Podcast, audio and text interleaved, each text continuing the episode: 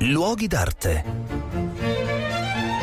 Un cordiale saluto da Marco Carminati, continuano le mie passeggiate napoleoniche per l'Italia, sono di nuovo a Milano e sono nel cortile della Pinacoteca di Brera, dove al centro si erge in bronzo una meravigliosa statua di Antonio Canove che illustra Napoleone come Marte vincitore. Che cosa ci fa Napoleone nel cortile di Brera? Beh, è proprio l'uomo giusto al punto giusto, perché fu proprio Napoleone Bonaparte a fare il più importante regalo, diciamo, alla città di Milano durante il suo mandato di imperatore e di re d'Italia, cioè istituì la Pinacoteca di Brera.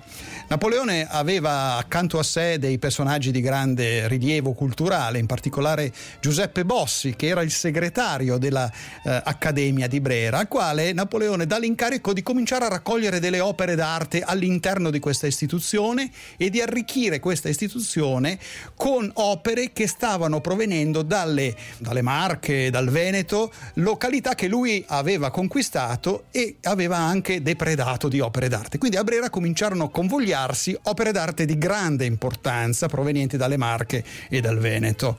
Eh, per una sorta di dissidio però Bossi non vide questo progetto realizzato passò il testimone al pittore di eh, Napoleone che si chiamava Andrea Appiani. Tra l'altro questo pittore era proprio la persona mandata nelle varie località delle Marche, eh, del Veneto in particolare, delle Romagne, per scegliere le opere d'arte da portare a Milano. E quindi fu lui che divenne il responsabile della Pinacoteca. La Pinacoteca fu pronta eh, nel 1809 e proprio il giorno dell'inaugurazione eh, che cadeva nel giorno del compleanno di Napoleone, il 15 di agosto del 1809, i milanesi poterono vedere per la prima volta questa straordinaria istituzione.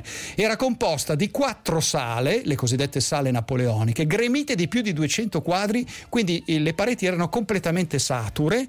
C'era una grande novità, la luce veniva dall'alto perché non c'erano finestre. I lucernari che erano stati già eh, in qualche modo approntati a Parigi con il Louvre vengono trasferiti anche a Milano. Questo spazio, è singolare ricordarlo, venne ricavato senza tante storie tagliando a metà l'antica chiesa di Santa Maria di Brera che si trovava accanto all'edificio di Brera e tagliando proprio a metà queste sale si ricavarono appunto quattro grandi ambienti divisi da colonne che ancora oggi sono il punto più bello e più solenne della Pinacoteca di Brera fondata da Napoleone Bonaparte.